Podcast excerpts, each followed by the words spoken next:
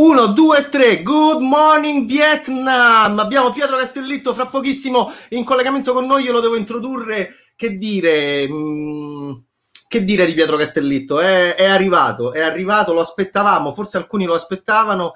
Io sicuramente stiamo per introdurre uno dei registi del futuro più interessanti del cinema italiano è arrivato con i Predatori in esordio registico Orizzonti, concorso, buongiorno Luigi, cominciate ad arrivare, potete attaccare Pietro, fargli un sacco di domande, fra poco lo, starà qui con noi, l'introduzione scombiccherata eh, è esordio alla regia in uh, concorso a Orizzonti, se- se- sezione molto prestigiosa della 77esima edizione della Mostra del Cinema di Venezia, miglior sceneggiatura, i Predatori, che film è? Alcuni di voi lo hanno visto, è stato al cinema la settimana scorsa, da giovedì a domenica, poi Tranghete, è arrivato a gamba tesa il DCPM, ma noi non ci arrendiamo, ma lui non si arrende, molti l'hanno già visto, il film ha fatto degli incassi es- eccitanti e interessantissimi nei, nei pochi giorni di programmazione prima che i cinema chiudessero e quindi Predatori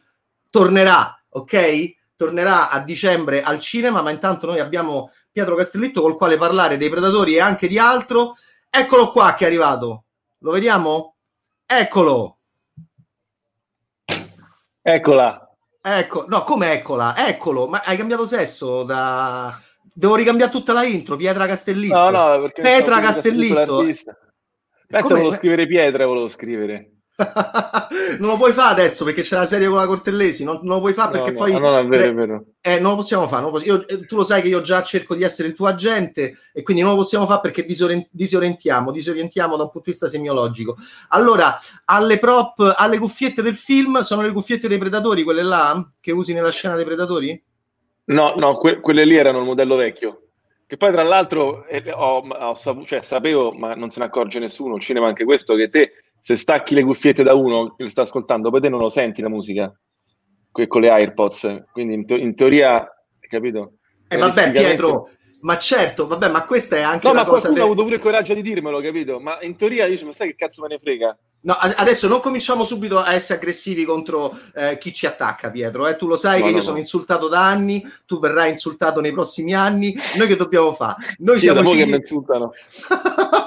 e noi, eh, ma tu perché sei splendido? Perché tu hai assimilato il discorso che mi hai fatto nell'intervista sui comici. Noi assimiliamo perché noi siamo comici, perché noi abbiamo capito che cos'è il comico e noi eh, conosciamo l'umiliazione, Pietro. e Siamo umiliati e saremo sempre perdenti e inadatti. Quindi tu, tu perché hai fatto un grande film? Perché tu tutte queste cose le hai assimilate e poi le hai buttate, va bene dentro. Quindi mo non ti arrabbiare, eh, che invece in realtà, ok, invece in realtà, eh, eh, e lo dimostra anche questa chat, ehm, in realtà Pietro, in realtà c'è un grande consenso invece attorno a sto film, ce ne poteva essere pure di meno, amico mio. Invece già a Venezia si, sen- si è sentita una bellissima reazione, e, che poi è arrivata anche con il premio, e, e in questi pochi giorni Oh ragazzi, se avete visto il film, fate domande a Pietro, dite delle cose a Pietro. Io lo so che molti di voi l'hanno visto, già stanno scrivendo in tantissimi. Buongiorno a tutti, buongiorno, buongiorno. I predatori una bomba. Oh, Luigi, digli delle cose. C'è sta la bomba pure dentro i predatori. Chiedigli del- delle cose a questo qua.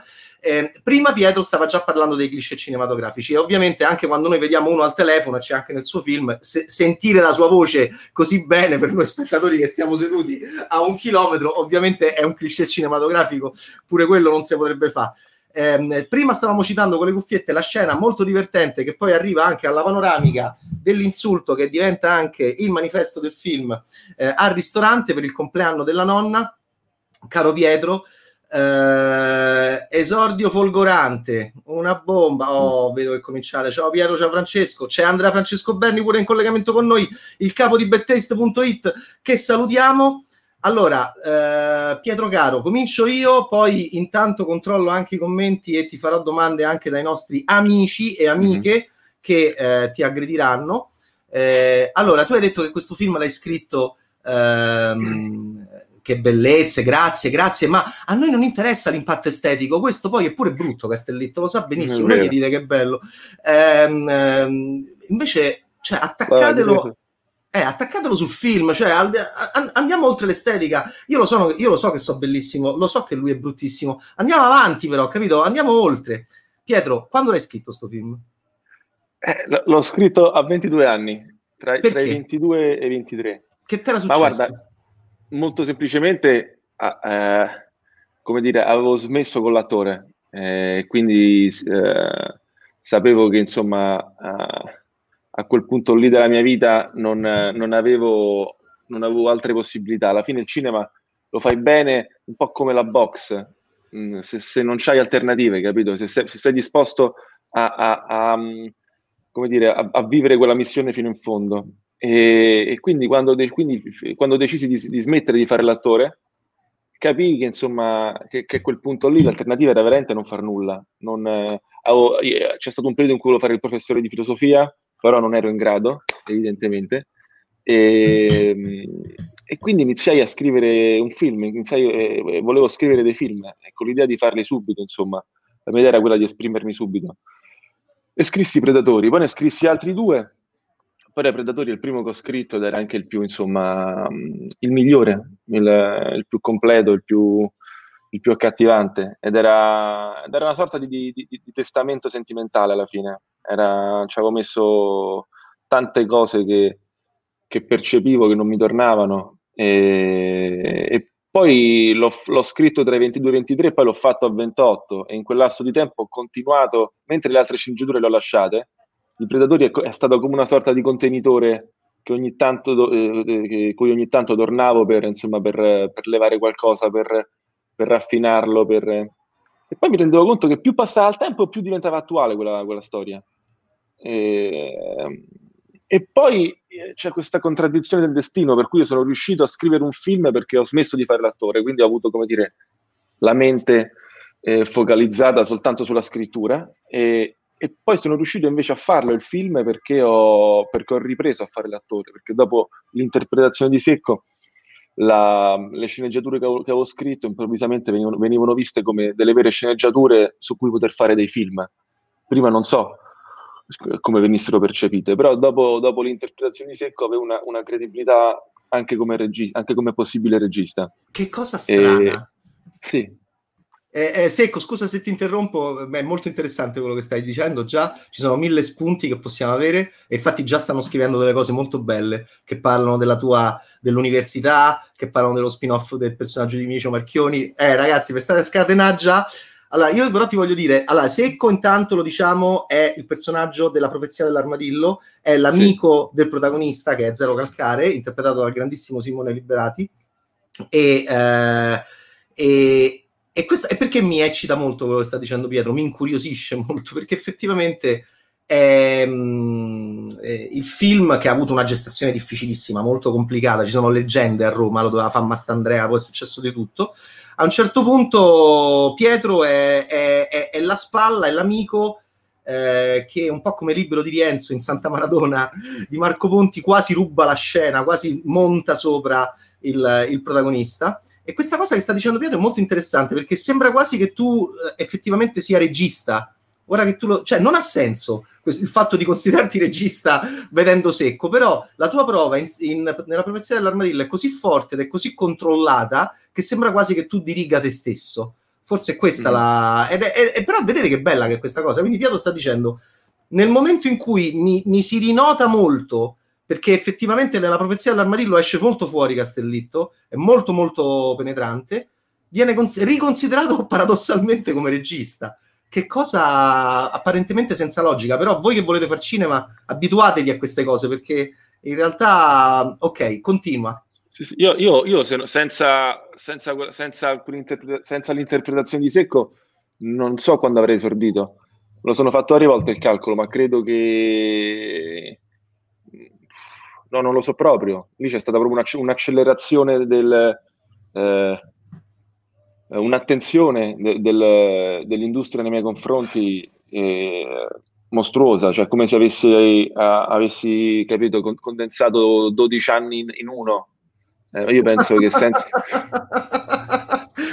eh, ma... senza secco verso 45 anni, eh, dopo 40 anni per come si stanno mettendo le cose, anche perché io, io non ho fatto, non, non, non, ho, non, avevo fatto cortometraggi, non, ho fatto scuole, quindi non, ho fatto, cioè, io non, credevo alla gavetta sui set, cioè l'ho fatto una volta l'assistenza alla regia, ho imparato molte cose, però insomma non, poteva essere quella la mia strada, non, non era proprio, era proprio, come dire, mh, mm, mi, mi, sentivo svuotato intellettualmente, capito? Pre- preferivo a quel punto stare a casa a leggere, a guardare film, cioè sarebbe come Foster Wallace che insieme a mosso da casa, però capito, ha scritto quello che ha scritto, quindi non è, de- non è, spesso, non è, non è detto che, capito, che, che, il dinamismo poi eh, ti faccia crescere intellettualmente. Eh, può capitare, però devi anzitutto sempre ascoltarti.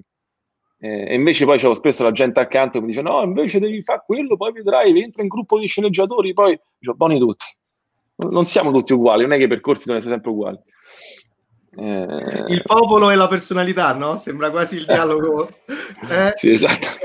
Eh, tu come al solito sei, sei, sei, perché sei fascio, perché sei fascio dentro, sei Nietzsche, sei e basta. Stanno qua, stanno. No.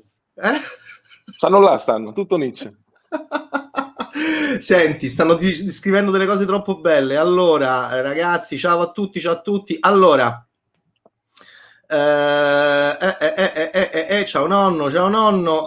vogliamo lo spin-off del personaggio di Vinicio Marchioni? Ok, allora adesso andiamo molto avanti. Facciamo un flash forward, ma fa, lo fa anche Pietro all'inizio del film, quindi è un homage, è un nostro homage a Pietro. Il personaggio di Vinicio Marchioni è un truffatore. Io amo. Oggi bisogna fare i film sui truffatori, secondo me. Ci vuole un grande Ocean's Eleven in Italia. Infatti, Castellitto lo comincia già a, a pensare. E è un truffatore che sta all'inizio e alla fine del film. Ehm, eh, eh, Luigi, come me, sogna eroticamente uno spin-off su di lui. Vogliamo parlare di lui? Eh, tu un po' di cose ce l'hai dette nella, nella video intervista che abbiamo fatto. Chi è questo signore che, come altri, fuma le sigarette elettroniche nel film, eh, le, sbut- le butta addosso a chi fa footing, indossa la maglietta degli anarchici? Sotto una giacca però un po' nascosta, ma se sei attento la vedi, lo vedi che è un anarchico, alla fine è meraviglioso, viaggia nelle classi sociali, viaggia tra Ostia e la Casa del Cinema di Roma, tra Ostia e Villa Borghese, lui si infila, lui, lui, lo, lui lo vogliamo forse rivedere, lui chi è? Chi, chi è questo, lui, questo, signore? E lui diciamo è come capito la, la zizzania nelle tragedie, cioè eh, l'idea era proprio che fosse una, una nuvola eh, che eh, dove cascava eh, creava, insomma, portava, portava, guerra e fuoco e quindi mh, eh, da qui il fatto di farlo fumare non era casuale, insomma, che, avesse, che fosse sempre accompagnato da questo vapore.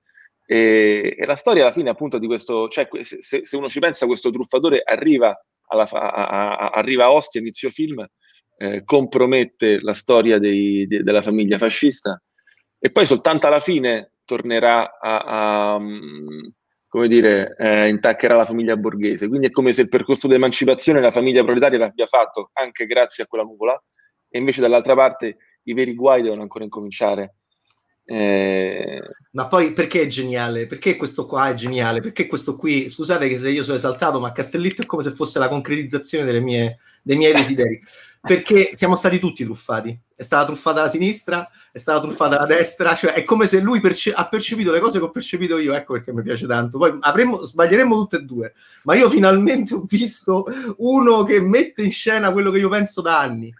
Ed ecco, perché, ed ecco perché c'è bisogno di un film su di lui, c'è bisogno di un film sulla truffa, perché l'Italia è truffata e ci prendono per il culo alcuni geni della truffa o alcuni cretini della truffa, perché poi sono truffatori, uno è stato un truffatore più bravo di altri secondo me perché è stato sulla scena tipo 15-16 anni, altri piccoli truffatori 5-6 anni, no, li vediamo, arrivano, arrivano e poi stanno due anni, grande consenso, sì, 80%. E ce la fanno. Esatto, ce la fanno, poi li vedi che esplodono come delle bolle, è meraviglioso. E non ci sono poi, poi si aprono, si aprono partitini piccolissimi.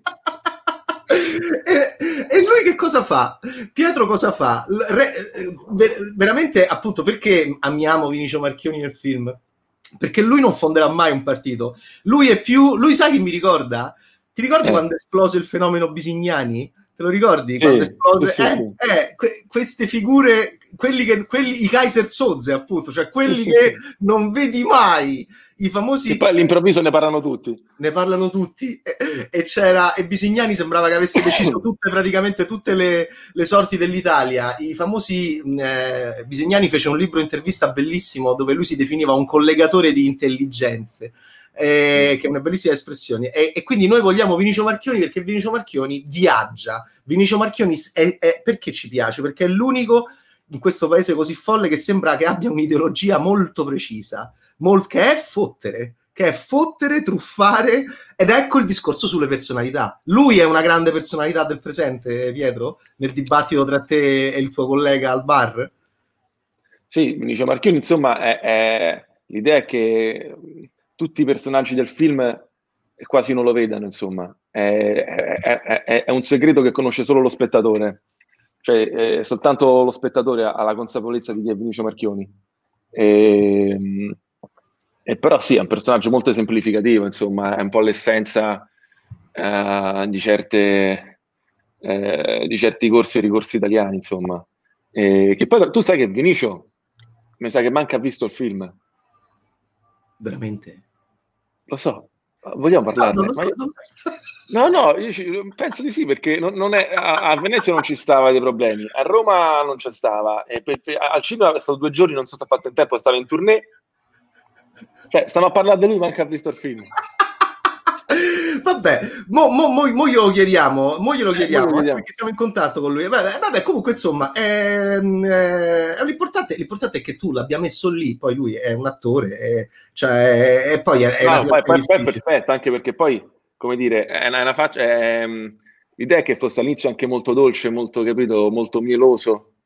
E è molto mieloso. Pietro, è molto mieloso, scusa se ti interrompo, ma tu fai sì. una cosa magistrale nella prima scena con la madre. È molto mieloso per tre quarti di quel momento. Poi quando batte sì, i soldi, quando batte i soldi, tu fai un cambio di registro eccellente in quella scena. Una delle tante cose piccole che in realtà sono grandi. Perché guardate che eh, e, lui, eh, e lui cambia, cambia anche espressione, gli fa questi.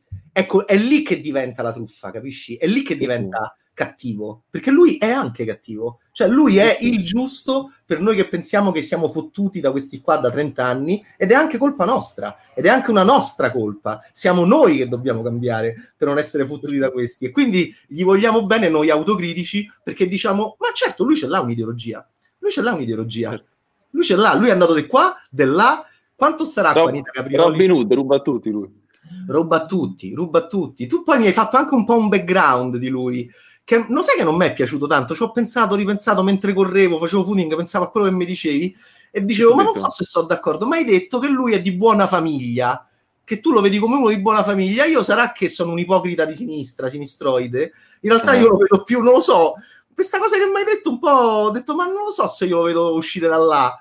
Non ma so. te l'ho detto, pensa che o, o, o, ora avrei detto, ah, non, non, avrei detto il contrario, però avrei detto insomma che è di, di una famiglia mh, una famiglia media, più che di sì. buona non direi, media di direi, proprio media. Non so da dove viene questo, vabbè, comunque mo ci stiamo a pensare allo spin-off, vediamo, vediamo che succede, se gli romperete così tanto le scatole a Pietro, ehm, con, nei, nei, nei, nel prossimo anno sul personaggio di Vinicio Marchioni, io mi prendo la responsabilità eh, fino a che il signore avrà il, il buon gusto di frequentarmi, eh, di accettare le, anche i miei messaggi, di rompergli le scatole e di volere lo spin-off.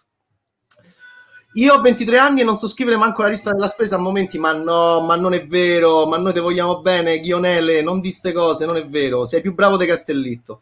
Vincenzo, quanto è stata importante la tua esperienza universitaria per la realizzazione del film? Eh, ma guarda, un po' sì, nel senso che il, io, io, mi sono laureato alla Sapienza, per laurearti alla, alla Sapienza devi, ci devi dedicare, insomma, non... Eh, Tant'è che io ho smesso anche di fare l'attore, cioè studiavo. Eh, c'era un periodo in cui quasi eh, credevo di poter fare il professore, ma non, non, ero in grado, insomma. Però il solo fatto, capito, di, eh, di, di sacrificarmi, di studiare, insomma, di, poi quelli sono anni in cui veramente eh, ti formi e, e, e, il tuo cervello acquista elasticità. E, poi mi ha permesso magari dopo, insomma, di, come dire, di, di, di superare certi momenti di, stallo eh, che mh, presupponevano molta fatica, perché quella fatica l'avevo fatta anche prima sui libri. Eh, ma troppi ne ho incontrati di, ragazzi che stavano con me a Villa Mirafiori e che non si sono laureati e che oggi fanno cinema e dicono che si sono laureati. Non so perché, ma ti giuro imbarazzante. Io sono veramente chiedo tempo della, della razza mia, sono il primo che ha studiato, come diceva. Cioè, ma, ma troppi ho incontrati. Ma ti giuro, io no, non è, tu non ti sai, non è vero, ti mancano 15 esami, cosa, cosa dici? Ma troppi, incredibile. Okay. quindi, se, se, non altro, da un punto di vista, capito, di, eh, eh, di capacità di stare sui libri o comunque di dedizione, un po' mi ha aiutato. Poi, da un punto di vista intellettuale, mi ha aiutato questo giallo qua dietro. Avevo iniziato a leggerlo già prima di, eh, di andare di, di iscrivermi all'università. Il giallo dietro è Nietzsche, chi vuole cominciare a entrare dentro Nietzsche eh, e Pietro si faccia avanti, ok? E intanto continuiamo a leggere. Eh, Palmalt chiede quanto ci hai messo a, Pietro a scrivere il film. Pietro aveva già detto appunto tanti anni. Calcola Vogliamo... sei mesi, dimo sei mesi. Dimo sei mesi, ok, però è una cosa che si è trascinata anche sì. nel tempo. Sei mesi la, la, la, la, prima versione, poi visto che non la facevo, nel tempo ci tornavo, potevo... tendenzialmente poi nel tempo ho levato, sai, più che aggiunto, ho levato. Hai levato. Eccolo, il nostro amico Sansi UIM, ciao Bettaste, ciao Pietro, visto l'ultimo giorno della chiusura in sala, quindi supponiamo domenica, eravamo otto ed in certi momenti sentivo alcuni boomer, buh, boomer dubbiosi, chissà come mai, a me ha divertito tantissimo, hai trovato la chiave ironica perfetta. Quanti anni hai, Sansi? Così ci, eh, perché se sei un boomer poi ti vogliamo ancora più bene. Ti abbracciamo perché sei autocritico. 28. Eh? Ah, lo conosci? No. Ah, no, no pensavo che desse a me. Ah, ok. Ah, certo. Ah, no, no, tu ce n'hai 28, ah, lo sappiamo. A Sansi chiediamo. Perché appunto ah, perché sei un boomer, certo. Eh, esatto. No, se sei un boomer ti vogliamo ancora più bene. Eh, sì. Ehm, Luca Cialone, mi sembra una storia alla Takeshi Kitano con un attore che ha difficoltà a sembrare credibile da cineasta e poi esce con un esordio clamoroso. Ammazza che parallelismo! Tu lo ricordi? Tu no, perché sei giovane. Io me lo ricordo eh, quando la Jalapas Band faceva Matire Banzai e c'era sto scemo che, che, loro chiamavano Pocoto Pocoto che stava lì e faceva tipo il presentatore di sti giochi senza frontiere giapponesi con questi Ottagano! che si facevano tutti del male così urlando ed era Takeshi Kitano. E... Eh, penso, l'hanno rimandato un periodo quando stavo ai primi anni di liceo. Eh, sì, dopo mi ricordo c'erano sì, quelli che si facevano, che si lanciavano, facevano cose allucinanti. Sentite, Takeshi's io... Castle. Eh sì, e, e, stanno dicendo appunto, d'altronde Pietro, come Takeshi Kitano, che era un comico, Pietro, ama, peraltro uno dei film più belli di Takeshi Kitano Kids Return, mi pare si intitoli, è sugli stand-up comedian. Pietro potrebbe, se non l'ha visto, poi si mette a piagne come me. Noi che amiamo quella roba là, l'esibirsi, ehm, la trafila, il camerino. Eh, amiamo i film sugli stand-up comedian, sono tantissimi. Va bene da Fanny People di Giadapato a, a Il commediante con Oliver, con Oliver Platt, che è un grandissimo film. E, ok, ok, Woody Allen ha messo tanti momenti di stand-up comedian nei, nei suoi film Mette, che te metti a posto i capelli? Che, che c'hai dei capelli eh, tutti voluminosi, vaporosi. Ok. Vabbè, è un tic, è un tic. È un tic, ok. Allora, ti paragonano già a Takeshi Kitano, Pietro, questa è una cosa bellissima e anche molto, molto, no, appunto... Una cosa alla volta. Eh, no, però, però noi ce lo prendiamo. Ok, allora a sinistra e Pietro a destra nella schermata, sì, ma pure nella vita, eh, si sa che Pietro, insomma, sta con quelli. Eh, sei anche un lettore di zero calcare? Sei anche un lettore di zero calcare? Supponiamo di sì. Sentiamo Pietro che dice. Sì, sì, certo. sono, sono, sono, sono, stato per forza di cose anche un lettore di zero calcare, lo sono ancora. E, ehm, ora, devo essere onesto, un po' che non lo leggo, però l'ho, l'ho, l'ho, l'ho ripreso durante la quarantena perché vedevo quei, quei video che faceva. Quindi, eh, molto belli a propaganda live, molto belli i video molto che faceva. Ok, ok. Eh, allora c'è una domanda molto bella. Eh, eh, no, allora, avevo programmato di andare a vedere il film quando è scattata la chiusura. La delusione è stata fortissima. Dove potremmo vederlo? Senti, Pietro, se può dire sta cosa, sì, dai, la diciamo che il film uh, tornerà. Sì, si può dire, speriamo. Cioè, l'idea, visto che stava andando molto bene, che ha fatto, che ha fatto 160.000 euro in tre giorni, che questi tempi per un'opera prima è tanta roba. Tra l'altro, è film che mi hanno detto che ha avuto il miglior passaparola quindi 01 ha deciso di congelarlo e farlo riuscire con lo stesso numero di copie. Questo, insomma, è quello che, quello che mi hanno detto. Poi, eh, come dire, ora l'apertura no, è prevista per il 24. Poi, sì. ovvio che no, no, navighiamo a vista, diciamo. Navighiamo a vista, però, però abbiamo risposto a, a, a, Claudia dicendo che il film probabilmente dovrebbe uscire e, e, ma, e, e pensiamo proprio di sì, e pensiamo proprio di sì. Uh, ok, ok, ok. Come hai diretto gli attori comici, qua arriviamo a un'altra mia grande passione. Eh, Giorgio Montanini, Dario Cassini, ci sono dei grandi attori comici. Eh, Nando Paone, che, che, tratta tanto male Federico, il personaggio interpretato da Pietro nel film. Come hai diretto dei comici cambia tanto rispetto alla direzione di attori canonici, tra virgolette. Sì, Ma, eh, eh, sì, un, un, po' si cambia, nel senso che poi una... Ma da un punto di vista, come dire, di, di cambio del registro, il discorso è semplicissimo, cioè eh, per, anche perché eh, eh una, un comico ha una, una consapevolezza del tragico eh, notevolissima, anzi da lì parte.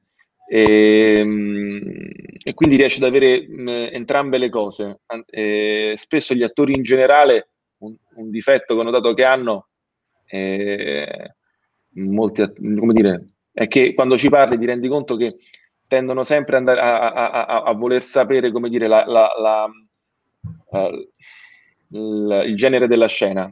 Quindi sono o comici o drammatici o tristi o allegri, e, e anche se poi, come dire, cambiano registro durante la scena, però eh, vogliono, eh, come dire, vogliono che, che, la temperatura della scena sia, sia, delineata.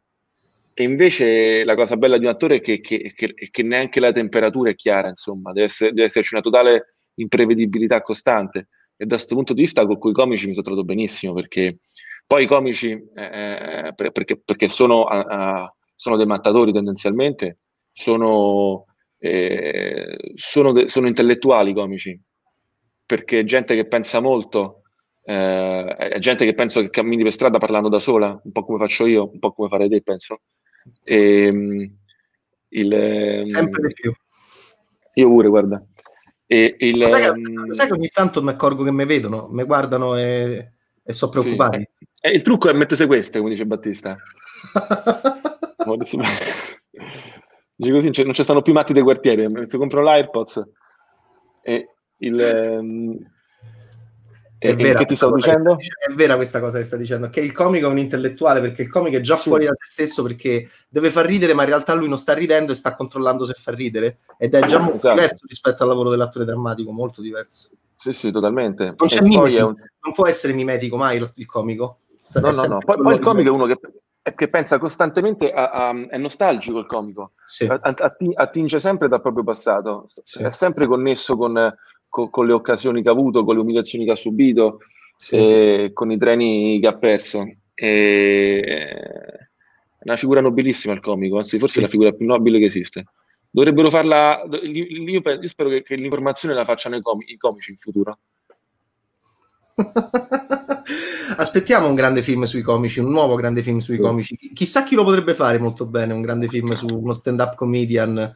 Eh, Frank Matano è andato un po' in quella direzione, c'erano molte cose interessanti nel film di Frank che non ha visto nessuno, tonno spiaggiato. Spiaggiato, non l'ho visto. Sì, eh, beh, intanto almeno ha avuto le palle di andare a fare un film su uno stand-up comedian, cioè vogliamo no. vedere dei film sugli stand-up comedian, no? Sì. Eh, e qua c'è Mr. Rob che parla della chiacchierata, la faremo la chiacchierata a casa con Pietro, ma intanto la stiamo già facendo, sta già dicendo delle cose molto belle. Oh, Luca Cialone, ho sentito la marcia in più del film nella scena del dialogo tra lo studente e il padre nel suo studio. Al non ci venivo da un sacco, seguito da e meno male del padre. Ho iniziato veramente a sentirmi male dalle risate. Ah, quindi tu hai cominciato a rompere Luca in quel momento, quando Federico va a trovare papà, è convinto che stia nel corridoio a destra, invece nel corridoio a sinistra e... Ah, sì, e stiamo, sì, sì. Stiamo... Allora, Federico, lo diciamo per chi non ha visto il film. Federico, intanto siete tantissimi che state vedendo questa, questa chat e vi ringraziamo. Evviva, evviva, tutto merito di Pietro che è una star e ci porta un sacco di gente, meno male. E Federico è andato a trovare suo papà, che è un medico molto noto. E, mh, sono tutti un po' preoccupati da Federico, ma sono anche forse più disinteressati a Federico che preoccupati fino a che non esplode una bomba. Nel senso, questo matto studia eh, vuole fare il ricercatore universitario, ha lasciato un po' a se stesso, gli danno un sacco di soldi ogni tanto. Eh, capiamo perfettamente che Federico sta in una dependenza, non sappiamo dove stia, ma comunque sta per i fatti suoi. E infatti è bravo Pietro, lo divide all'inizio del film, fa vedere Federico che sta con Nando Pavone nella sua avventura, nelle sue stanze, nella sua rincorsa. E ehm, poi a un certo punto si incontrano e, e, e, a Luca piace molto questa idea di questa leggera paura, o comunque più, più che paura non ci vogliono avere troppo a che fare con Federico in famiglia, i pavone. Perché? Perché Federico è, comincia ad avere un po' è, è, un po', è, un po', è un po' sgradevole ogni tanto Federico. E allora questi qua non lo vogliono, non lo vogliono vedere. E... e, co- dai, di, dici qualche cosa. Di, eh, co- Federico, eh. io, io ho mia madre che ogni volta che vede la scena quella al ristorante in cui mh, mm, ci sta Montanini che arriva, mi punta la pistola e nessuno se ne accorge, che tra l'altro per me quella è una delle scene insomma più belle, e che senza, non so, non so invece quanto piaccia. E, mh, l'immagine di quello che punta la pistola e nessuno lo vede.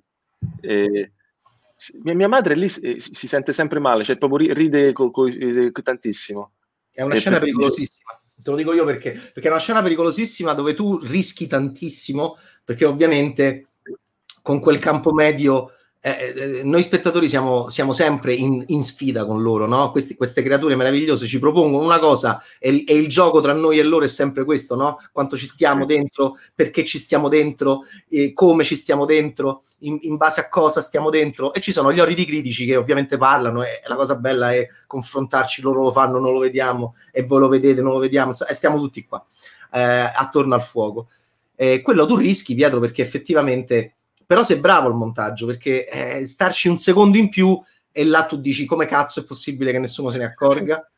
Eh, il personaggio di Giorgio Montanini deve fare qualche cosa perché è stato messo in mezzo, perché è stato esposto, allora deve far fuori qualche cuno, qualcuno. Chi? Federico. Deve ammazzare Federico. Trova Federico al, ba- al tavolo con la sua famiglia dopo che Federico ha fatto scoppiare la bomba e Federico è contento. Anche se c'è esatto. il collare è contento wow. perché finalmente se lo filano. Questa camicia rosa. si mette a parlare dei ravioli, è felice, parla di cibo, c'ha fame e, e, dice ma quel raviolo con l'uovo dentro, ma, ma, ne vogliamo parlare? Ma è una cosa... E Federico è contento perché è Ermatto che c'ha tutti attorno che, che gli leccano il culo. Ehm, soprattutto appunto ha, ha, messo in piedi quella che a Castellitto interessa molto è la, la forza ehm, eh, militare dei Pavone, che è una forza militare fatta di avvocati, di giornalisti, quindi c'è già, è già cominciata la protezione attorno a Federico perché Federico ha fatto una cosa riprovevole, anche ha fatto scoppiare una bomba, insomma, che non si fa sulla tomba di Nietzsche e, e, e poteva coinvolgere anche qualcuno. Eh, e quindi però si sta ovviamente proteggendo Federico, si deve proteggere Federico. Una scena molto difficile quella che fa perché Montanini arriva e punta la pistola. Eh, momento di stasi, e, e, succede una cosa stupenda. Montanini si accorge di un altro dramma. Montanini è buono, eh, noi amiamo il fascista nel film e amiamo il fascista che ama il sinistroide perché Montanini lì intercetta un malessere e, ed entra in empatia con il papà di Federico. Momento stupendo. Perché poi gli vuole bene, perché, perché il fascista è buono e sa che quell'uomo ha salvato sua madre e quindi entra esatto. nel pallone completamente perché realizza che un uomo a cui lui deve qualche cosa è vicino al tavolo di quello che lui deve ammazzare. Sono come dire, sono più vicini alla legge di natura, quindi uno che ti salva la madre non, non, non gli può uccidere il figlio, fine. E il, il, il, ehm, no, Federico sì, in quella scena, perché Federico in quella scena eh, è molto esemplificativa di Federico perché percepisci proprio che, che Federico non finirà mai. Cioè, è, eh, non è vero. No, st- me Federico può finire. No, perché è troppo stronzo. No, no, Federico farà... No, per... no, Nel senso che c'era, è come c'ha l'euforia, de, c'ha l'euforia dei matti, Federico, no? Da qualche parte. Cioè, eh, C'ha delle risorse continue. No, non lo so. No, tu lo sopravvaluti. Eh, no, tu sei troppo buono. No, tu, no. Lo so, tu, lo stai sopravvalutando. No, Federico, appena sarà solo, come tutti i maschi italiani fascisti degli ultimi trent'anni, a destra e a sinistra, perché siamo fascisti e Castellitto ce l'ha ricordato con questo film. Siamo, fa- ecco perché io amo i nordamericani che sono imperialisti, che è una cosa, e, e cerco sempre di, di, di, di dire è, che differenza fondamentale c'è tra essere fascisti ed essere imperialisti. Una differenza, noi eravamo imperialisti ai tempi dei, dei, dei romani, Ro, e Rovere ce lo sta a ricordare con Romulus, infatti è un trip interessante tornare a pensare, oddio eravamo imperialisti, eravamo gli Stati Uniti d'America, incredibile, ora che noi attacchiamo gli Stati Uniti d'America ogni due secondi che è tanto facile. E, ehm, e quindi ehm, tu perché gli vuoi bene? Perché se Federico starà solo, alla fine la casa del cinema che è diventato Nietzsche ed è diventato Groucho Marx è sempre però circondato. Federico è diventato il matto e ho capito Pietro ma, ma quel matto lì un giorno uscirà e non avrà più gli avvocati non ha più, ed è così idiota secondo me che morirà. Dovrà morire dovrà morire in un modo terribile. Ah, non lo so il, per me come dire alla fine anche durante il film vive un momento di incredibile solitudine, viene fatto secco da litiga con l'amico, viene fatto secco da, dal professore, mh, mm, a, a, a, non ha rapporti, a rapporti diciamo semi alienati in famiglia e fa quel gesto che fa, capito? Cioè ne, nella solitudine eh, crea lo scandalo. E, mh, mm, ma quale scandalo? Me... Ah, lo stai, tu lo sopravvaluti.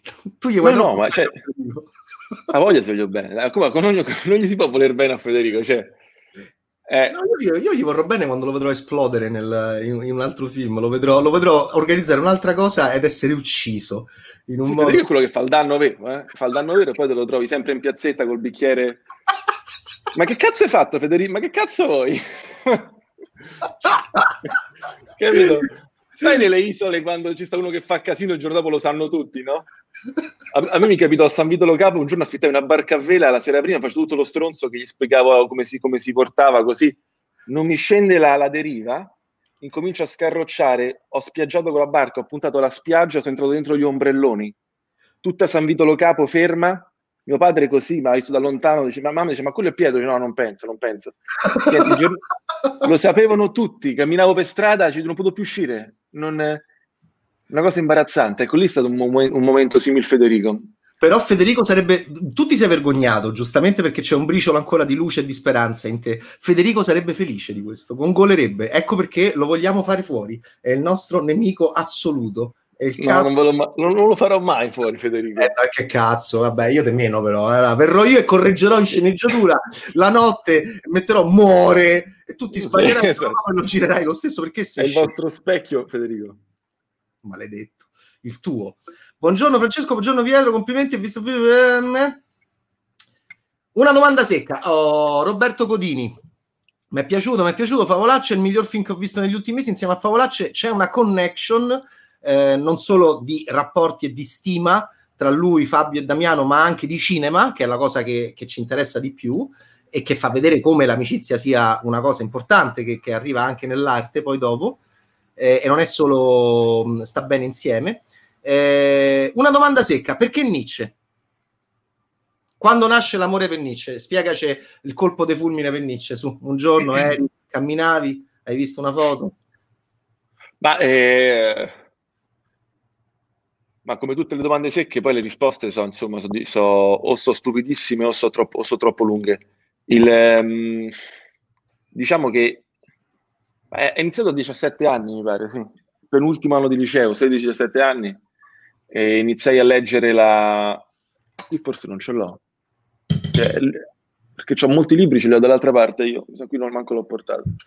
Vabbè, la, la volontà di potenza, un'edizione, insomma, che accorpata dei frammenti postumi eh, curata da Maurizio Ferraris, che è un'opera da, da, che tutti sconsigliano perché pare che Nietzsche in realtà non l'abbia, non l'abbia scritta in quel modo, è l'opera insomma come dire che eh, la sorella Elisabeth unì questi frammenti, insomma poi scrisse questa volontà di, eh, di eh, come dire, poi la, la, la, la, accorpò in questo librone che poi fu, fu cavalcato da, dai nazisti. Ehm, il, ehm, E, no, e, e, là dentro c'erano degli aforismi incredibili che riguardavano la religione e che intercettavano delle mie personalissime dinamiche sentimentali nei confronti appunto di, di Dio e di tutto ciò che, eh, che Dio mi aveva portato. E incominciai a dire, ma che, che, che incredibile sensibilità che c'ha quest'uomo.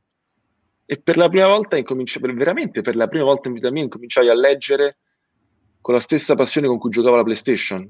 Perché io sono uno che è arrivato alle cose sempre in maniera perso- personale, l'unica cosa che mi riconosco. E il, cioè, uno può pensare che, capito, che, mi fa, che da, piccolo, da, piccolo, mi facessero leggere, ma de che io non. Io facevo solo, facevo solo sport da piccolo, stavo sempre sugli altri, volevo giocare a pallone, correvo, facevo, insomma, non, uh, se leggevo qualcosa è perché mi veniva imposto. Mm, quest'estate te leggi sto libro, poi manco lo leggevo, quindi... Eh, però all'improvviso poi mi è, invece mi è partita, come dire, come se mm, eh, percepì che a, a, leggendo quel, quell'uomo eh, qualcosa di me si completava e quindi a, mi ha insegnato a leggere Nietzsche, ma veramente? Cioè, non, boh, sembra un discorso retorico, ma non è, è proprio la verità. Uh, per la prima volta in vita mia eh, incominciai a, a, ad aprire un libro, a leggere con, una, con un'enorme curiosità e necessità, eh, come se senza quella, quel passaggio lì non avrei, non, non, non sarei diventato me stesso. Non, eh, che bello. Che bello. E poi, insomma, e poi il discorso continua, poi Nietzsche è veramente una... Nietzsche è un, è un pozzo di, di, di, di, creazioni e di, cultura, cioè se, se, uno pensa soltanto alla cultura che ha generato Nietzsche attraverso le interpretazioni che sono state date di Nietzsche, forse non ha precedenti nella storia eh, gran parte della cultura del Novecento è legata alle interpretazioni capito, esatto. che sono state date su Nietzsche. Ma esatto. la cultura questo è, so, so, so, capito, sono, so favole su favole. Esatto. Eh, in questo senso qui, vedi, anche i critici hanno un'utilità, Francesco, quindi non ti denigrare. Ma io lo so, lo eh. so, lo so, lo so, lo so, lo so. Lo so, lo so, lo so, infatti è un gioco e partecipiamo al gioco e tutti giochiamo, esatto. non ci mancherebbe altro. E, ok, Laura, secondo te su cosa si basa la credibilità per chi, per chi, valuta le sceneggiature? Bella domanda. In generale cosa hai capito in questi anni sul modo in cui un contenuto, in questo caso una sceneggiatura, viene valutata? Il tema contenuto versus autore è molto interessante. Questo è interessante come domanda perché è una domanda molto logica su una cosa poi illogica che ha detto Pietro invece prima, cioè che un suo ruolo molto forte all'interno di un film, La profezia dell'armadillo, da attore lo aveva molto molto eh, aiutato a, a, essere preso eh, come, credibilmente come regista. Invece Laura la, la porta più su... Eh, come rispondiamo a Laura, Pietro? Eh, in parte gli ho risposto, cioè, eh, sai come viene valutata, bisognerebbe chiederglielo. Io, eh, dall'idea che mi sono fatto, è che è un, è un ambiente terribilmente legato alle mode, eh, nel senso che io parlavo con persone che mi dicevano eh, beh, in, questo, in, questo, periodo molti me l'hanno detto, eh, molti me l'hanno detto, ma se ti viene in mente qualcosa tipo Gigrobot, cioè Gigrobot, che è stata, che per me è uno dei pochissimi film cult degli ultimi anni, ma la sappiamo tutti la storia di Gigrobot, cioè non è che, che, da, che, che da, dall'oggi al domani Gabriele è riuscito a farlo, quindi è un paradosso questo, no? Il, um, improvvisamente no, devi fare, ma scusa, ma io ti ho portato questo, ma che, ma che discorso è? Ma che, che, eh, che stiamo a... Siamo, voglio dire, quello è il percorso suo, non, non, non, non eh, è un film così, così personale, cioè è, è, è, ovvio che uno poi si sente, no, si sente anche se, senza speranze poi, perché, capito? E, e, che sai i danni che fai così, capito? Mamma mia. Perché, Servono produttori, infatti stimoliamo molto le nuove generazioni perché registi, sceneggiatori, no, attenzione, centro sperimentale bisogna far uscire produttori che non vadano a dire appunto non è che se una cosa funziona 5-2, 11 David, 8 David, allora devi fare quello. Eh, e lo dico io che adoro il cinema commerciale e che penso che non aver fatto la saga di Gig sia stato un errore ideologico, culturale, artistico enorme a livello italiano proprio. Eh, però il discorso è di avere un produttore che te lo sappia dire che, che, che, te lo sappia raccontare. I produttori sono filmmaker. Un produttore va da Castellitto e dice: Ce l'hai una cosa alla gig? Perché ha letto il giornale, ha visto David, eh, eh, lo so, eh, lo sappiamo. È la superficialità con cui non si può lavorare. Pietro, ma le cose cambieranno. Le cose cambieranno. cambieranno sicuro. Giulio, eccola la generazione che le cambia. Sono riuscito a vedere un film due Comunque, volte. Ecco, Ga- Ga- Gabriele è, un, è, uno che se ci parli ti rendi conto che sarebbe anche un produttore della Madonna proprio a livello di sensibilità. Cioè, eh, certi discorsi... infatti, G- infatti Gig 2 l'ha fatto subito, eh? bravo bravo. Allora, perché bravo. anche un artista. Ecco, e lì diciamo che purtroppo è andata dall'altra parte. Diciamo che nella bilancia, boom, sull'artista siamo, è caduto tutto proprio. Che peccato, che peccato. Allora, Va bene, eh, Giulio, ciao grandi, sono uscito a vedere il film due volte, ammazza Giulio. Abie, ringrazia Giulio che due volte è andato a vederlo grandissimo. Ho distratto, che dice che eh, Giulio sono uscito a vedere Giulio, due, volte, due, due volte. Ammazza due Giulio, volte. grande. Oh. Times, due volte manco io. oh, vi dicevo Marchioni, ze- ah, Giulio 2 a 0. Che cazzo cioè, è la prima cosa... Giulio, Giulio, è la prima cosa che ho pensato uscendo dal cinema è stata quella di aver visto il primo vero film sulla mia generazione. Uh, ammazza, Grande. Ammazza. Ecco, una generazione che, ha molte sfide. Ti piace questa cosa? Come la senti sta roba? Ti piace? Mi piace, no, sì, mi piace. A me piace mm. molto. Io, il, come dire, sentivo l'altro giorno, eh, non so, ci sono altri registi che invece faticavano quando gli dicevano che i loro film erano generazionali. Invece a me mi rende felice anche perché questo è un film che non parla di, di, di pischelli, di droghe, di... però lo, lo, lo, dire, lo, spirito e il punto di vista sono quelli che contano. Quindi tu puoi fare pure un film che, che parla della tua generazione avendo come protagonisti due novantenni. Eh, certo. È un discorso, capito? Certo, è un discorso di, di, di, la prospettiva intima del film che certo. lo rende generazionale o meno. Certo.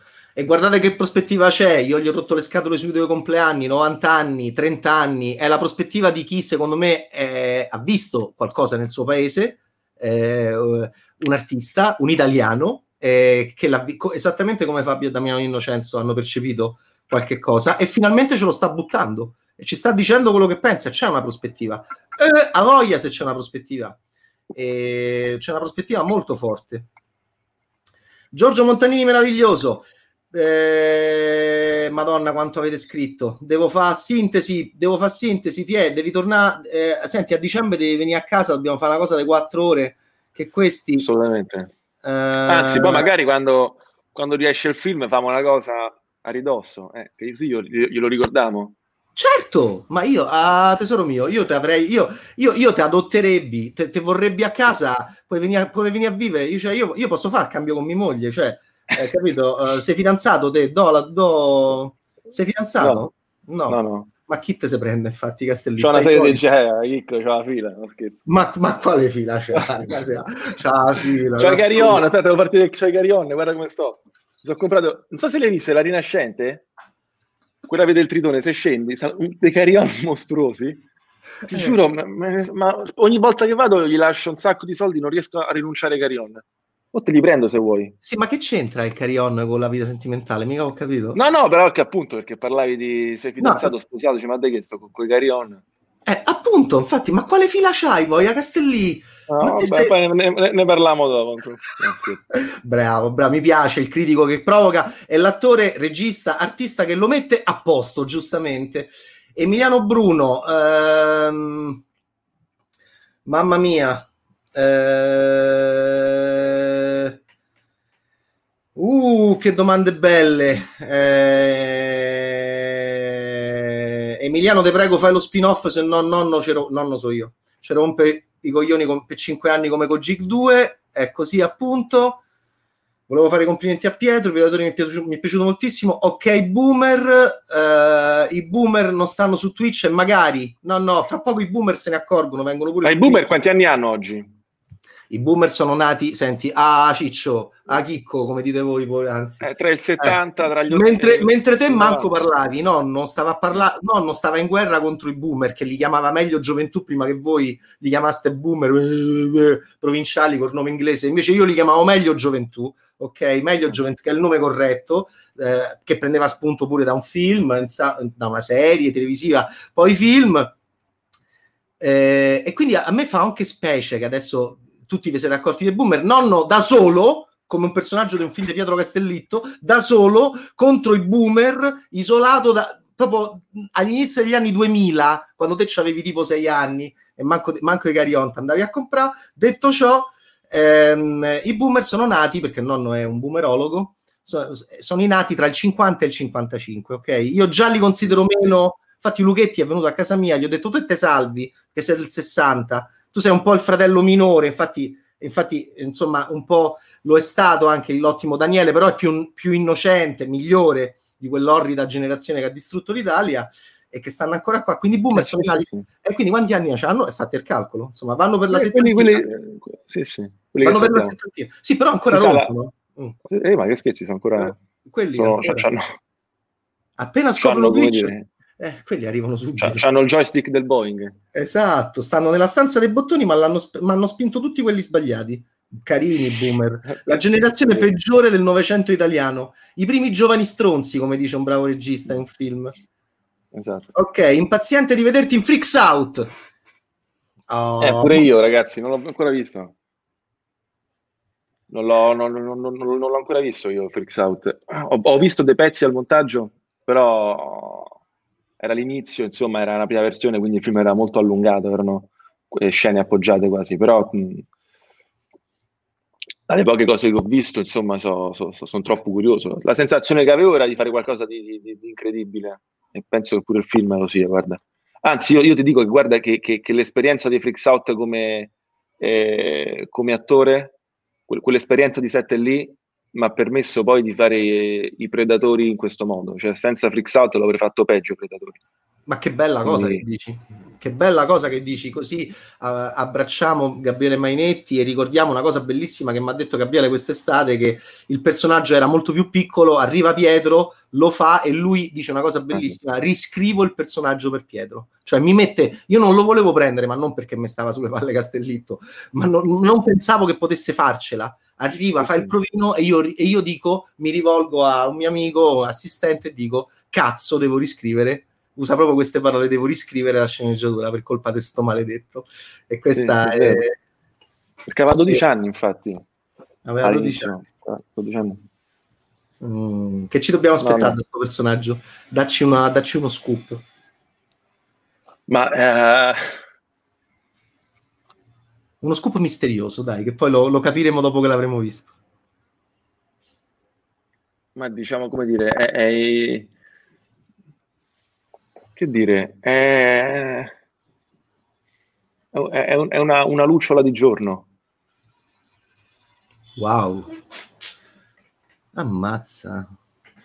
Vedi, queste cose le devi dire alle ragazze perché tu non c'hai una donna da, da dieci anni, vedi che c'è là del potenziale, vedi? Se tu gliela dici... Non lo so, vedi, guarda come sto, questa barbetta da prete di medicine, sto, sto una, lucciola di gio- una lucciola di, di giorno. Una lucciola di giorno è stupendo questa me la gioco. Una lucciola di giorno. Castelletto dice che il suo personaggio in Freaks Out è una lucciola di giorno. Poi dopo ne parleremo.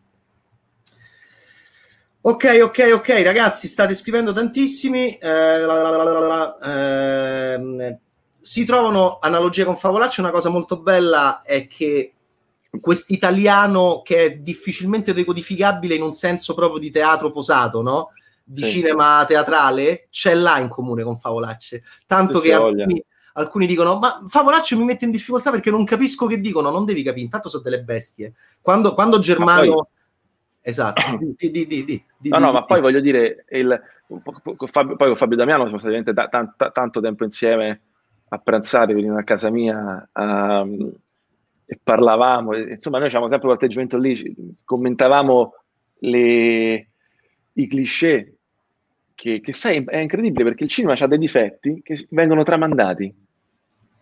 quando, ma proprio difetti proprio, evidenti, proprio er, bug, capito? Errori proprio di sistema, vengono tramandati, eh no, perché non si capisce, non di qua, di là, non raccorda delle cose che soltanto da noi veramente, cioè in, in alcuni registi americani se ne sono fottuti da, da quando, da, da, da, 50 anni.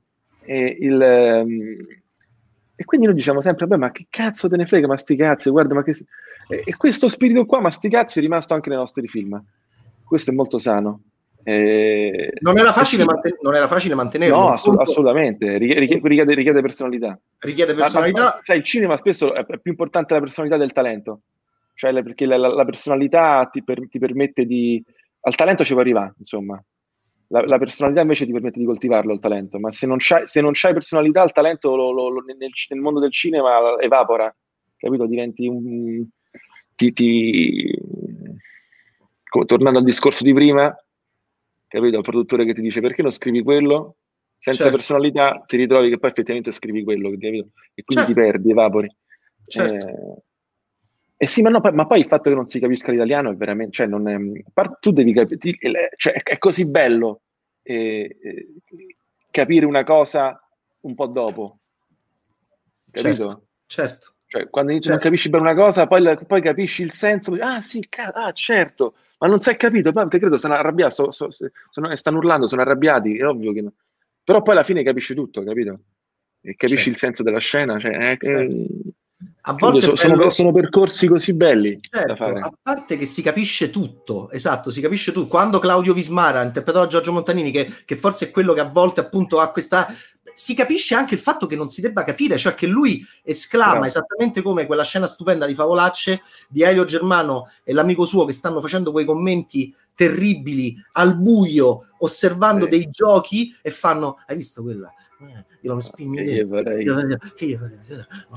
ma devi capire che dicono sono due eh, be- esatto. non devi capire sono due bravissimi registi che dicono quelli sono degli animali a parte che Fabio e Damiano sono quasi didascalici poi nel renderli bestie ovviamente per farli essere ferini anche nelle no c'è Malatesta no? Che, fa- che sta con Germano in quella scena mi pare. E, sì. e hanno tutti questi tagli bellissimi un po' futuristi anche anche lì che bello il lavoro al limite come fa Pietro in quella scena della pistola, no? È difficile rischiare, Pietro rischia tantissimo nella scena della pistola, la scena della pistola, sono 200 le scene con la pistola, la scena in cui Giorgio Montanini punta la pistola a Pietro Castellitto al bar, mm, Pietro lì ci porta quasi, rischia, pre- lo streccia, prende il materiale e, e lo streccia e dice e guardate che si può rompere lì e, e, e, mamma Margaret ride come una matta perché, perché lui proprio lì esagera. Anche, anche mio marito che è una donna ci ha avuto una crisi isterica. Ci ha avuto una crisi isterica. Mio marito è una donna. Sì, mio marito, io, eh, sì, sono io la donna della coppia, almeno mi fa piacere dirlo perché sono un ipocrita di sinistra, come sai. Allora, eh, ok, ok, ok, ragazzi, è troppo bello, stacco Castellitto e stacco voi, state a scrivere delle cose fichissime, tre ravioli, la scena al ristorante incredibile racchiude tutto il senso del disinteresse assoluto per la vita di Federico. Ripeto, per me è giusto, eh, perché lui gli vuole bene, voi gli volete bene. Io lo odio, Federico, va bene? Io lo voglio ammazzare a mani nude. Io amo Vinicio Marchioni. Guardate che Vinicio Marchioni e Federico sono due persone diverse. Vinicio Marchioni è uno che piace a me perché è un lavoratore della truffa. Vinicio Marchioni eh, fa le cose serie, mentre Federico è un figlio di papà. Io lo odio, va bene? È un pasciuto, è un difeso Vicio Marchioni invece è in lotta, è un anarchico, quello sta in società da solo, quello il fumo te lo sbuffa a te. Se te te giri e lo corchi le botte, lui se le prende. È lui che entra da solo, da solo, almeno per come lo filma Castellitto, io mi sono creato la letteratura, cioè, ok, la, il suo universo meraviglioso, infatti voglio lo spin-off. Cioè, adesso, adesso va a prendere i sordi Anita Caprioli, lui è, Calta- è Frank Caltagirone, capito? Con Pamela Prati, cioè lui è l'uomo che ti fotte, come siamo stati fottuti noi in Italia da tutti, dalla meglio gioventù, che voi chiamate boomer in primis, che ci fottono tuttora, e da tutti quelli che sono arrivati. E finalmente è arrivato un, un giovane, un vero giovane che ce lo dice. E, e vabbè, e comunque io odio Federico. E, e, invece Federico, Federico, Federico, Pietro con i baffi occhiali alla fine ricorda molto Groucho Marx, in effetti è vero, te le spallacchia. Eh, Pietro... So... Quelli, quelli, quelli, ragazzi sono quelli se baffi di Nietzsche. Eh. Eh, ho cioè, capito, Pie, però alla fine poi vedi, so, eh, a livello iconografico... Voglio... Eh, devi andare... trovo... No, che fai? No, voglio dire se trovo delle foto... Non trovo un mm. cazzo oggi, niente. Ci c'avevo delle foto Non c'è niente. Ah, ma non c'è niente in questa stanza, ma manco nella tua stanza, secondo me. Ma guarda, è incartonato. Dietro c'è sta... Vabbè, non le trovo. Comunque sia, quella è la... Esatto, Luigi è d'accordo con me. Federico vincerà sempre. Vinicio Marchioni deve combattere ogni giorno. Lo vedi che si sta già creando il dibattito. Federico, a parte che poi. Ma, ma voi immaginate la difficoltà la, la, difficoltà di un ragazzo che cresce no, in, in, un ambiente così. Perché paradossalmente, devo dire una cosa, Fra? No, senti. E se te, se te, cresci in un ambiente così, così strutturato, è difficilissimo uscire e, e, da quei confini e mettere una bomba. Eh? Cioè, sai cosa vuol dire credo, crescere in un ambiente protetto che, che ti tarpalea? Cioè, e, e Federico invece c'ha, c'ha, c'ha, un, c'ha un, percorso. guarda, sono uniti nell'anarchia. Eh. No, cioè, non, dico, a, no, anche no, Federico è anarchico. Adesso te meno. Adesso vengo dove te trovi, che poi alla fine è, sta a casa mia, ovviamente. Sta della set. Adesso vengo là e te meno. No, perché tu, secondo me, ti, fo- ti, fotti su questo. Vedete quanto è bello litigare sul cinema, addirittura con chi fa il film. Secondo Quello, me, cioè. No, tu questo tuo ragionamento non lo condivido, sai perché? Perché metti il collare, perché fai quella scena al bar. E Federico lì ha ottenuto l'obiettivo a Pietri. Mi eh dispiace, sì, non mi convinci. Se tu l'avessi fatto dopo che era andato in Germania, dopo, aver, dopo l'esplosione della bomba, se tu mi fai vedere che non torna a casa, io sto con te adesso, sono d'accordo. E dico, ok, speriamo che si incontri con Marchioni e là facciamo lo spin-off sugli Avengers diversi. No, ma, cioè... ma Federico, quella, quella, scena là serve perché Federico, sono prima a dire, Federico è terribile. È proprio terribile. Cioè, in quella scena dici, che figlio di puttana. Cioè, è, per questo ti dico, è uno che... È, è, è, c'ha una serie di risorse che, fa, che fanno paura da quel punto di vista, capito? Cioè, uno, eh. capito, che, che, mette la bomba, crea quel casino e poi sta lì col bicchiere in mano, cioè, come, eh, è, è, è, come quando, cioè, quando odi tanto una persona, come fanno a volergli bene? Sì, ma Vinicio Marchioni, allora sarà che io sono più di destra di te, ovviamente. Vinicio Marchioni rappresenta per Dubito, noi. Fra... No, no, no. Vinicio Marchioni. Vinicio Marchioni è per noi schraderiani è anche il superuomo nicciano, cioè Vinicio Marchioni è il reale è il reale uomo che sta da solo nella stanza, tu c'hai mille donne, è lui che, che probabilmente non fa nemmeno manco l'amore perché è un monaco, perché è in trascendenza totale, perché ha una vera ideologia, è il vero nichilista numero uno, number one. E, no, e io sono un suo fan, infatti, io lo adoro, lui, a lui lo rispetto perché è lui sì, che è efficace, lui è efficace a livello sociale. Federico è un figlio di papà, sta al bar con loro, non è che se ne va via, è lei che mostra, e infatti è più forte la reparola che, che mostra il dito medio e canta in francese. Alla fine, Federico, io vorrei, per stimarlo come lo stimi te, Pietro, che lui strappasse realmente. E invece no, anche alla casa del cinema alla fine lo vediamo che sta con eh, loro. Ma lì l'idea, l'idea, era che lì, cioè, il Vinicio, Vinicio Marchioni è, è, è, come dire, è, è il, Nietzsche diceva io sono, io sono, il primo nichilista ma sono il primo che cerca di trovare eh, il buco che dal nulla porti a qualcosa il, dal il vero nichilista qualcosa. odia il nichilismo infatti ovviamente eh. il, il, però spesso per cercare quel buco diventi pazzo cioè fe, fe, in quell'ultima scena Federico è diventato pazzo Aridanghete ma è un pazzo assistito eh, Mentre eh, il pazzo è perché tu pensi che non è matto? Ma perché, perché no, perché è un, pazzo che, è un pazzo che ha perso. Ha perso capito? con 3.000 euro di paghetta al mese, però Castellini. Ma sai che gliene frega Federico, capito? Cioè, avrebbe eh, no. preferito... E no, il raviolo gli piace. Hai sbagliato a mettere la cosa del raviolo. Eh no, perché... No, vabbè, quello, quello, gli dà tridimensionale, quello, quello, gli dà contraddizione, capito? È un cacervo di contraddizioni, Federico. Comunque si sono già divisi, c'è gente in questo litigio su Federico. Appunto, mi ricordi anche Barton Fink, bellissimo questo parallelismo. Eh, io sto con Federico. Eh, vabbè, eh, vi piace Federico? E invece io voglio sta- io sto con Vicio Marchioni perché Vicio Marchioni si guadagna il pane quotidiano ogni cazzo di giorno rischiando. No, quello, è, quello, quello, su questo, questo è vero il fatto che il... Cosa farà Danita Caprioli? Cosa farà? Io lo so già che gli fa. Gli sta lì una settimana, gli prende tutti i soldi e poi come caltagirone, fum! Sì, no, la, la massacra. La paresi facciale. A parte che non... No, sai, sai come un... finisce là? Sai eh. come finisce? Con Anita Caprioli che tipo, mentre...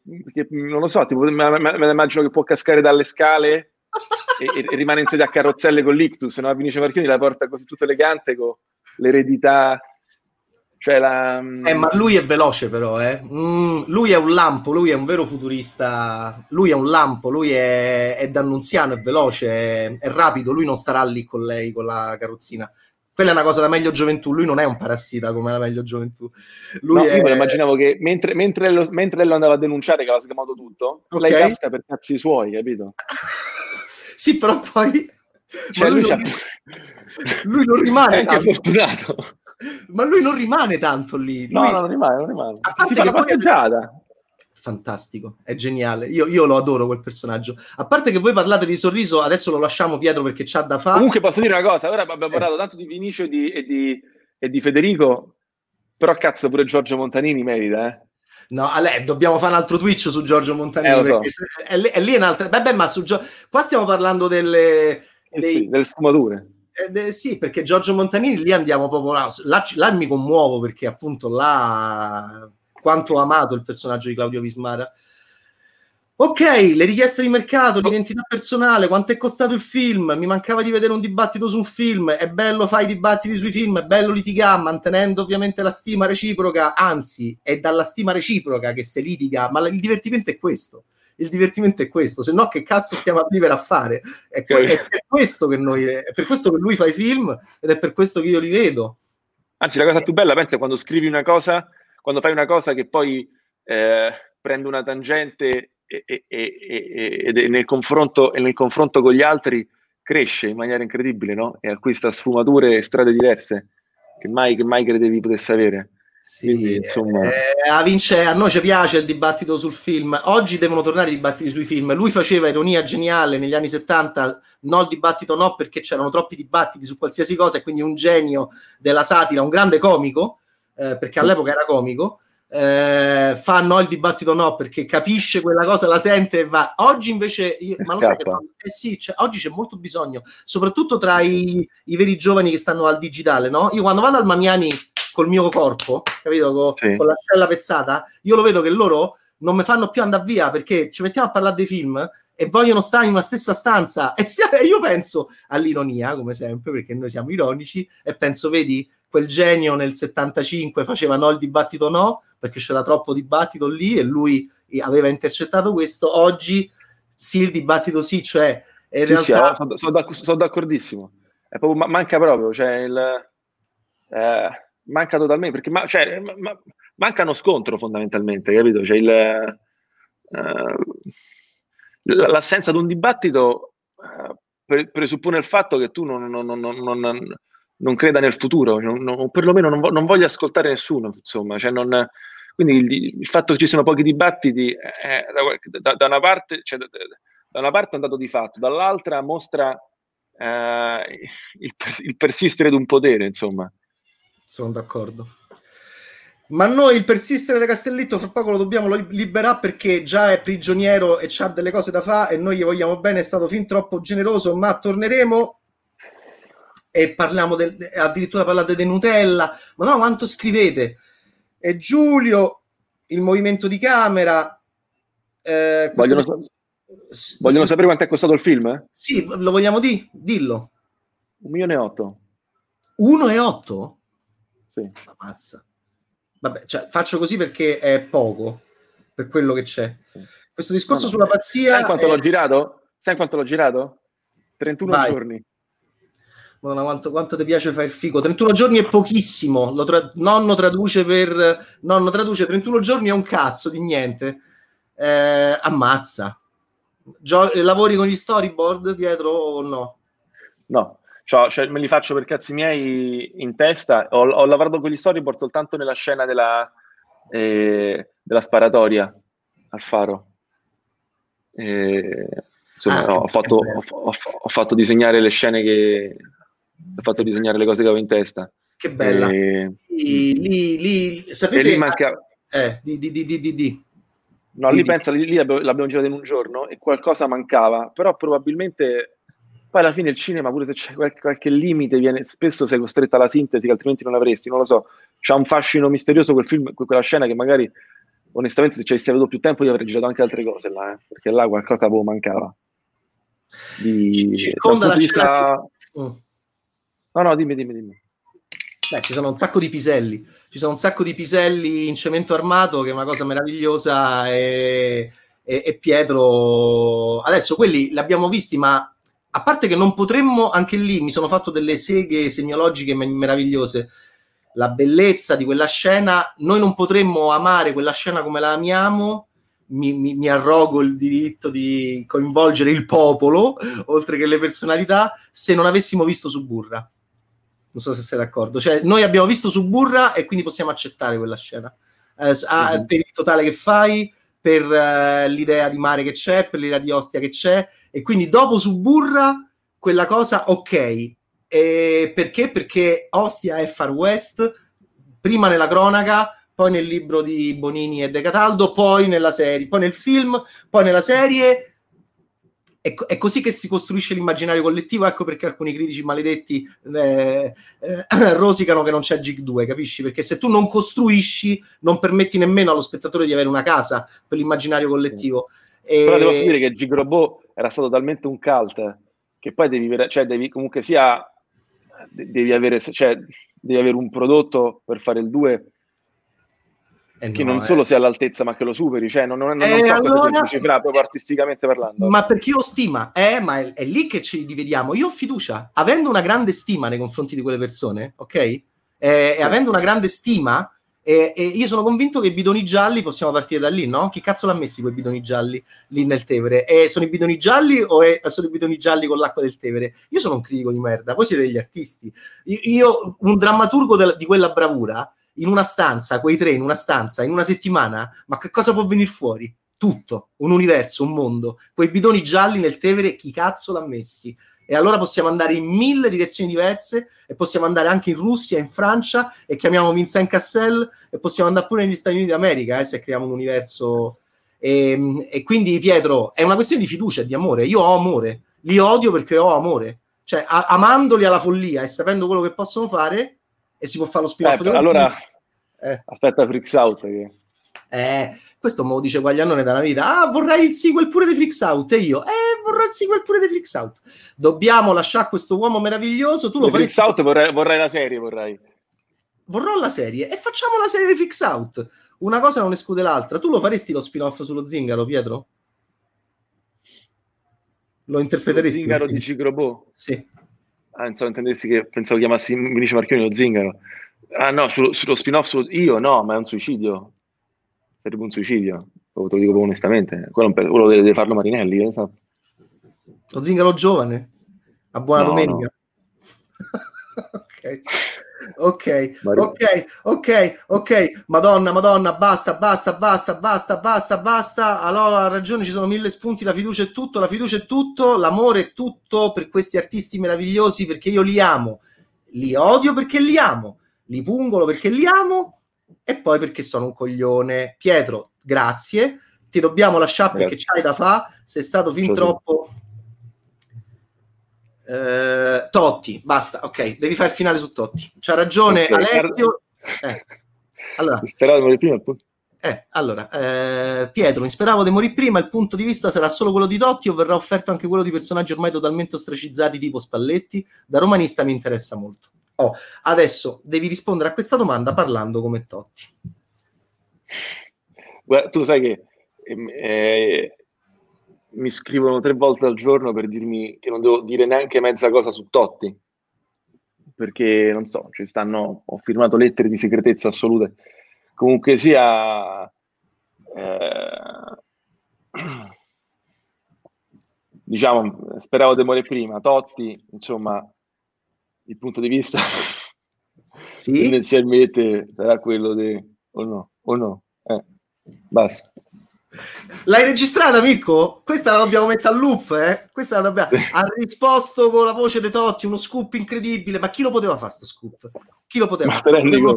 Lo potevano fare i critici della meglio gioventù, sì. capito? Quelle cose orribili, ma, che scrivono... ma che sta scherzando? Lo fa nonno. Quelli un outsider sì. totale dentro Bad Taste, dentro un gruppo di disadattati, di inadatti, perché stiamo con un, con un disadattato come noi ed è per questo anche che col, ci vogliamo col bene. principe dei, dei disadattati qua dietro. Mirko, questa cosa la devi registrare, questa cosa la devi estrapolare come sai solo fare te, Pietro che fa Francesco, ok? E questa la mandiamo al loop, eh? Questa abbiamo fatto lo scoop, eh? Solo eh, Bettesi... pagare delle penali. teniamo in pugno Castellitto teniamo in... è il massimo per un critico di merda frustrato, schifoso poter tenere in pugno un artista capito eh, sulla cresta dell'onda vent'anni più giovane di lui vincente ma quanto è bello, ma hai risolto la giornata, ma risolto, mo torno a fare l'amore con mia moglie, capito? Veramente, mi torna l'erezione. Eh, io, una, ecco, un'altra cosa, così per concluderla in bellezza, il, il discorso della vittoria e della sconfitta. Io il, in questi giorni ho capito una cosa molto difficile, cioè un po' la sapevo già, però lo, lo, come dire, ho avuto una conferma, è come se da qualche parte in questi anni scappassi da questa risposta, che fondamentalmente eh, da qualche parte per esprimere la verità intima delle cose devi sacrificare un po' il successo. E non, non c'è un cazzo da fare, cioè non... Ehm, eh, perché, il, perché avere successo significa inevitabilmente assecondare anche lo star system e, e, mi sono reso conto che poi alla fine il, imporre una prospettiva nuova significa per forza di cose e, e smascherarlo quello star system, mm, mettere in crisi le fondamenta su, su, su quale si regge. E, quindi è, purtroppo è, alla fine uno sta, sta, sempre sul bivio un artista, capito? Cioè che scelta fai? Capito? Io che cosa fai ora? Dipende, dipende capito? Dipende, eh, dipende fin dove, fin, fin dove sei disposto a vivere o a morire. Bella domanda. Io intanto ti faccio vedere una cosa. Secondo me tu dovresti esplorare anche questo mondo qua. Ah, eh, me la sì. Parliamone. Ma ne parleremo in futuro, parliamone. Perché è una grande maschera del, è una grande maschera, è un grande personaggio che potrebbe tornare. Chissà se tornasse nell'Italia di cosa oggi. Cosa direbbe? Chissà eh. che farebbe. Chissà che Chissà. cosa farebbe. Eh, chissà chi lo potrebbe interpretare, chissà chi potrebbe dirigere un film su di lui. Ma chissà, chissà, chissà, chissà, chissà, chissà. Mai avuto Andrea Pazienza al cinema? Live su Paz, oh, Castellitto sarà il nostro scorsese. Castellitto, ma è vero che fai un film in un cinecomic americano? Uh, ma che è? Ma davvero? Veramente bello, grande, bravo Pietro. Sei il prossimo Spider-Man. Il film lo adorai. No, te lo giuro proprio. non so. Mi piacerebbe dire di sì, ma. Senti Pietro, dai, ti lasciamo andare. Torniamo. Eh, sicuramente vogliamo ricordare che i Predatori è stato in sala ha fatto più di 100.000 euro in tre giorni di programmazione. Cioè, 159.000 euro. 160.000 160 euro, ok? Ehm, e quindi tornerà al cinema e quando tornerà al cinema Pietro speriamo di poter essere usciti da questo semi lockdown sarà dicembre e speriamo di poter avere Pietro a casa per farci quattro ore di video intervista in cui affrontare insieme a voi tante altre cose live Twitch siete tantissimi 340 a guardarci che bello. Vi ringraziamo per le domande molto belle che avete fatto. Eh, baciate, baciate, Pietro eh, grazie a tutti eh, di averci seguito Vabbè, grazie okay, a te, non, le, non le di queste eh, cose. Fammi... Eh, bravo. Oh, eh, esatto. Era solo per dire grazie al cazzo. Ah, eh, vabbè, ho capito. Ma...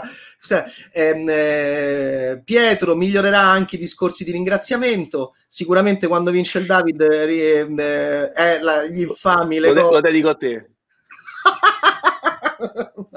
magari sarebbe il massimo per me, sarebbe il, il, top della mia carriera di merda. Sarebbe, cioè, uscirei, cioè, mia madre mi chiamerebbe e mi direbbe: Ce l'hai fatta, testa di cazzo, finalmente lo devi fare. Eh? Castelli, se vinci, lo devi fare. Pietro, ti amo. Vorrei farla. No, vorrei, no. Eh, se, uh, scusate, cose oscene. Eh, su... Ragazzi, qui, eh. peraltro, Pietro no, non fa l'amore. Leggi, Pietro, leggi non sa far l'amore Pietro, me lo diceva a me ieri. No, non, non, l'ha mai fatto, non lo sa fa bene. No, no. Eh, no, sono vergini, ragazzi. E eh, vabbè, ehm, un, uomo ti dice, un uomo ti dice che vorrebbe fare l'amore con te in amicizia. Ehm, un abbraccio a Pietro e a nonno. Eh, dai, ragazzi, Grazie mille per tutte queste domande bellissime, grazie mille per essere stati con noi, grazie Pietro, forza Pietro, ci ribecchiamo. I Predatori è stato al cinema, ha vinto miglior sceneggiatura a Orizzonti. Guardate che a Orizzonti c'erano un sacco dei filmoni dei registi che fra qualche anno saranno famosissimi, come questo signore qui.